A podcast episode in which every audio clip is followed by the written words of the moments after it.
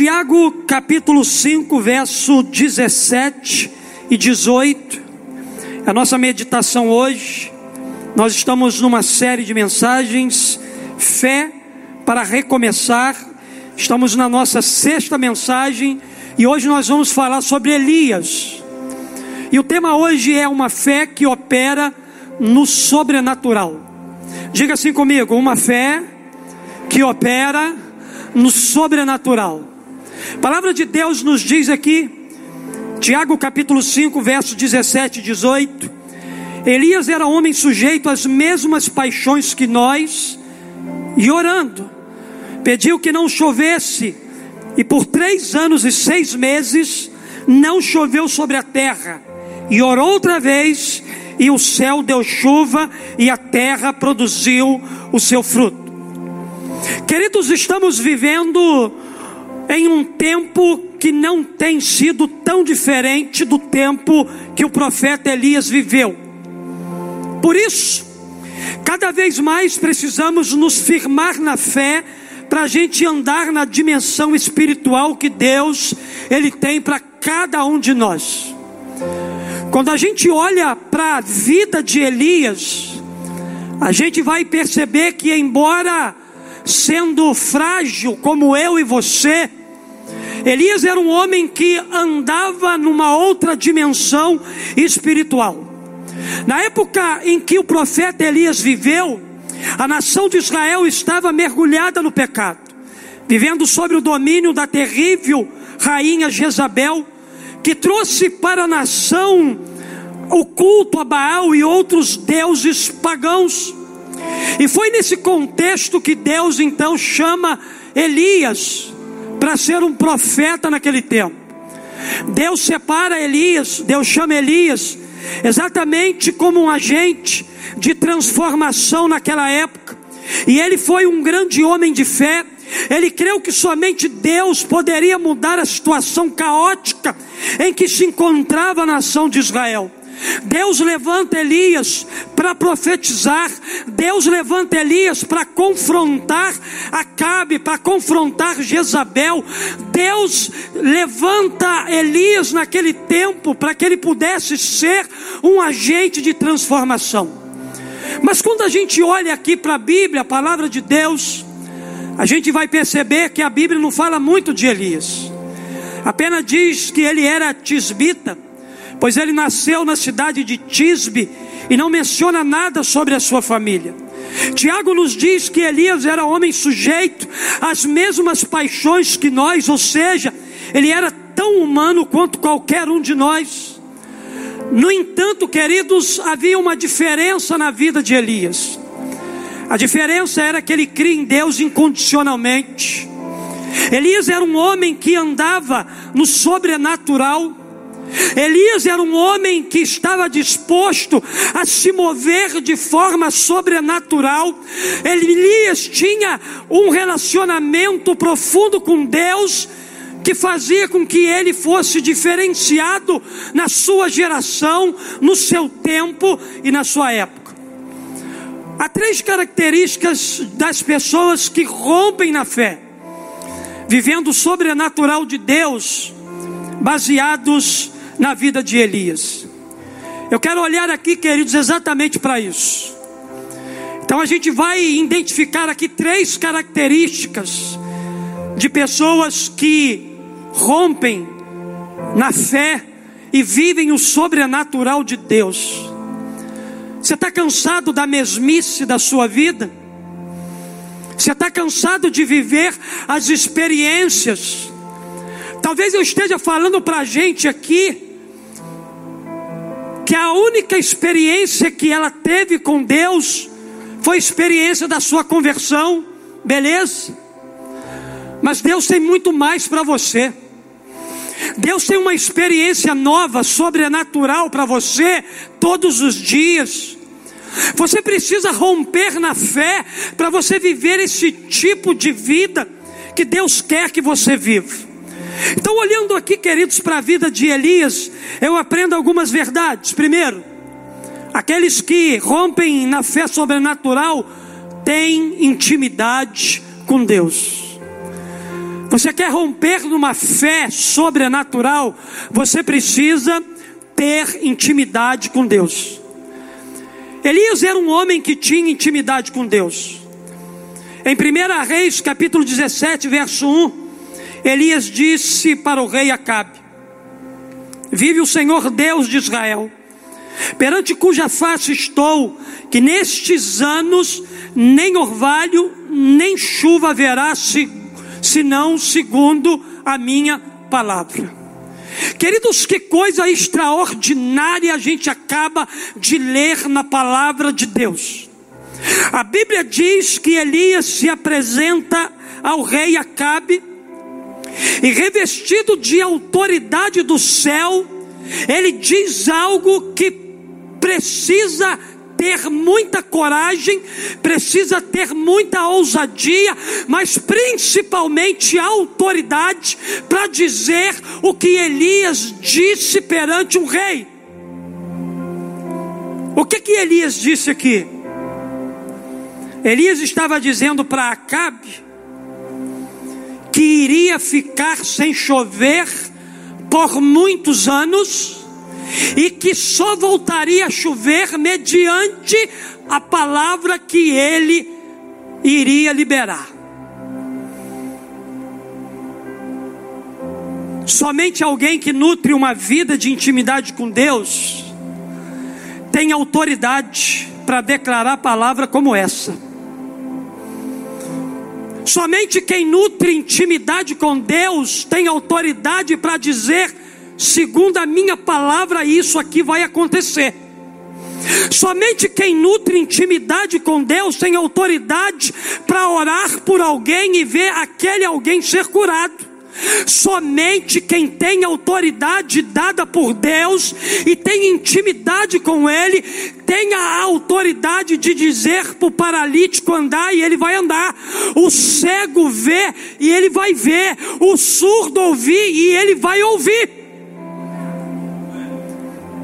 Queridos, o que tem faltado para nós nessa geração é intimidade com Deus, para que a gente tenha a autoridade de Deus sobre nós.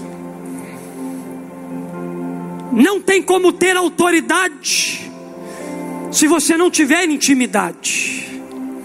Intimidade é o resultado da fé, e a fé é o resultado do conhecimento de Deus. No entanto, não há como a gente conhecer a Deus se a gente não estiver disposto a nos relacionar com Ele.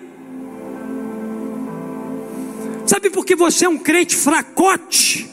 Porque você não tem intimidade com Deus. Você sabe por que os demônios riem da sua cara? Porque você não tem intimidade com Deus. Você sabe por que Satanás está pintando e bordando dentro da sua casa? É porque você não tem autoridade com Deus. Tem nos faltado autoridade com Deus. Porque se você e eu formos revestidos da autoridade dos céus, o diabo não vai ficar de pé na nossa frente. Mas para a gente ter essa autoridade, a gente precisa ter intimidade.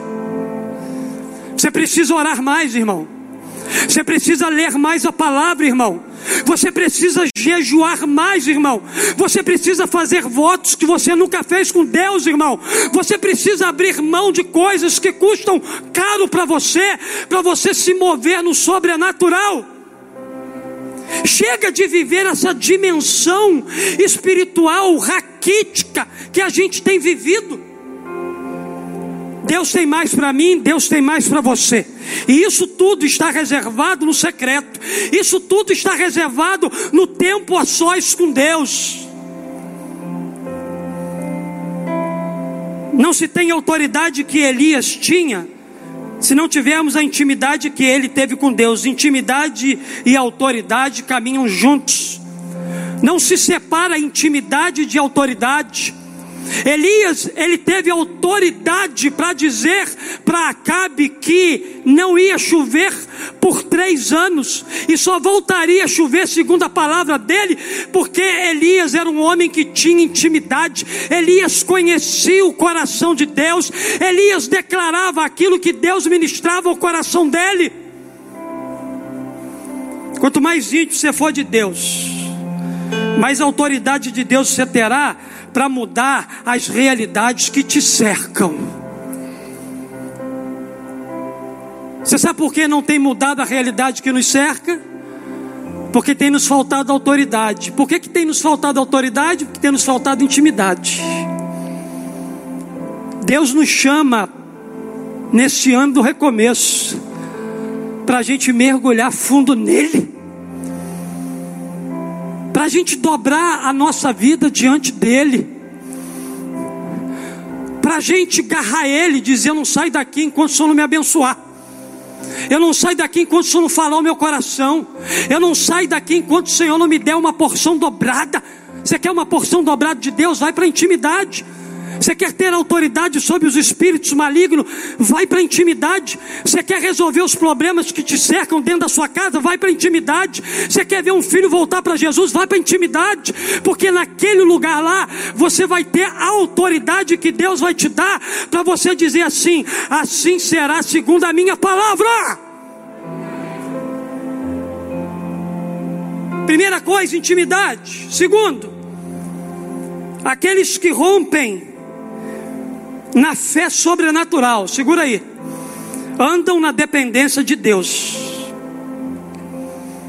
Elias não andava segundo a sua própria vontade, mas segundo a vontade do Pai. 1 Reis capítulo 17, verso 2: Deus lhe disse: Retira-te daqui, vai para o Oriente, esconde-te junto ao ribeiro de Querite. Olha o verso 5. Logo em seguida, no verso 5, a gente lê: Assim foi Elias e fez conforme a palavra do Senhor. Elias tinha autoridade para dizer, segundo a minha palavra. Por quê? Porque ele era dependente e ele fazia tudo conforme a palavra do Senhor. Só pode, só tem autoridade para dizer, segundo a minha palavra, quem antes anda segundo a palavra de Deus. A autoridade de Eli estava na sua obediência, estava na sua dependência de Deus. E mediante essa atitude de total dependência de Elias para com Deus, sabe o que, que aconteceu? A Bíblia diz para nós que Deus simplesmente alimentou Elias sobrenaturalmente com pão e carne através de corvos e numa época de fome e de seca em Israel. Num tempo de escassez, Deus proveu as necessidades do profeta Elias. Aí você me pergunta, pastor, onde os corvos encontraram carne para trazer para o profeta? De onde saíram aquelas águas do ribeiro? Querido, os céticos vão afirmar que seria impossível isso acontecer. Porém, a fé vai dizer que vieram do próprio Deus e vieram mesmo, pois Ele é o Deus provedor dos seus filhos. Quem anda na dependência de Deus, ainda que esteja no ambiente de sequidão, ainda que esteja num ambiente de escassez, Deus ele vai fazer brotar água para você beber e comida para você se alimentar. Deus é um Deus de provisão. Deus é um Deus que supre as nossas necessidades. Deus é um Deus que age de maneira sobrenatural. Você sabe o que eu aprendo aqui, queridos, com essa dependência de Elias? Que Deus não precisa de dias favoráveis para se mover de forma sobrenatural. Deus não precisa de dias favoráveis para trazer cura para a sua vida. Deus não precisa de dias favoráveis para botar pão na sua mesa. Deus não precisa de dias favoráveis para suprir a sua fome a sua sede espiritual. Deus não precisa de nada, Ele é livre para agir. Ele está agindo aqui nessa noite, Ele está matando a sede e a fome de gente aqui hoje, Ele está ativando fé sobrenatural aqui nessa noite. Ainda que os dias não sejam favoráveis para você, Deus está agindo. Nosso papel é crer. Quando cremos em Deus, explicações não são necessárias. Diga assim comigo: quando eu creio em Deus, explicações não são necessárias. Não importa da onde o corvo arrumou a carne, não importa da onde a água brotou, Deus ele vai prover, Deus ele provê as nossas necessidades. Quando cremos em Deus, explicações não são necessárias, pois a fé descansa nas promessas de um Deus que prometeu estar conosco todos os dias até o final dos séculos. Por isso, queridos, que depender de Deus é experimentar sinais e maravilhas, é ser sustentado por Ele em tempos de escassez, é viver na abundância e na prosperidade em tempos de instabilidade, é viver se movendo no sobrenatural quando tudo ao nosso redor se move no natural. Elias era um homem dependente de Deus, ele obedecia a Deus, além de ser um homem íntimo, que lhe conferia autoridade, ele também era dependente de Deus, ele era um homem obediente, ele andava debaixo da orientação e do propósito de Deus para a vida dele. Terceira e última verdade, eu aprendo com o texto que aqueles que rompem na fé sobrenatural ousam crer e praticam a fé. Essa é uma das partes mais lindas da vida de Elias. Dentre as muitas características que tinha Elias, uma que nos chama a atenção é que ele cria e praticava a sua fé. Não basta crer se você não praticar. Você precisa crer, mas também você precisa pôr em prática, exercitar essa fé que Deus te deu. Em 1 Reis, capítulo 17, verso 8 e 9, vemos mais uma vez o Senhor direcionando a vida de Elias quando manda a casa de uma viúva pobre em Sidom, fora das fronteiras de Israel. A Bíblia diz aqui para nós: então veio a ele a palavra do Senhor, dizendo: Levanta-te e vai para Serepta, que é de Sidom, e habita ali. Eis que eu ordenei ali uma mulher viúva que te sustenta. Chegando lá, queridos, Elias começa a agir, a praticar a fé sobrenatural que ele tinha num Deus sobrenatural. A viúva era muito pobre e vivia com um único filho. A viúva só tinha um pouco de azeite, farinha, e mesmo assim, Elias manda preparar um bolo para ele primeiro. Deus usa o profeta Elias e ele, na fé sobrenatural, diz para aquela viúva que nem a farinha e nem o azeite iria acabar, e assim sucedeu. Aquele alimento não faltou e deu para alimentar aquela viúva, o seu filho e o profeta por muitos dias. Só que a porção de milagres que estava sobre a vida de um homem de fé não parou aí, não. A Bíblia diz para nós que logo depois o filho único daquela viúva morre. E Elias ora a Deus e o seu filho é trazido de volta.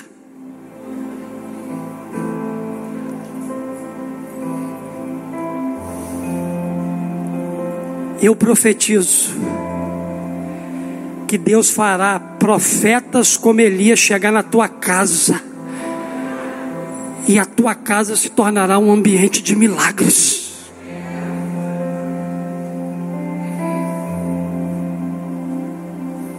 Eu profetizo que Deus vai mandar um profeta nos seus negócios.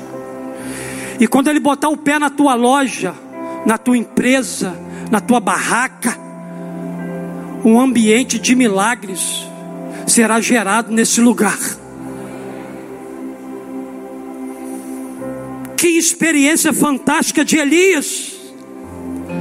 Tudo porque esse homem aqui, queridos, decidiu ousar crer e praticar uma fé sobrenatural. Deus nos chama para viver nessa dimensão de fé. Deus nos chama para viver no sobrenatural. Ele deseja que experimentemos grandes milagres e conquistemos uma vida espiritual abundante. A vida espiritual abundante que Jesus disse que a gente teria é neste nível que Elias vivia.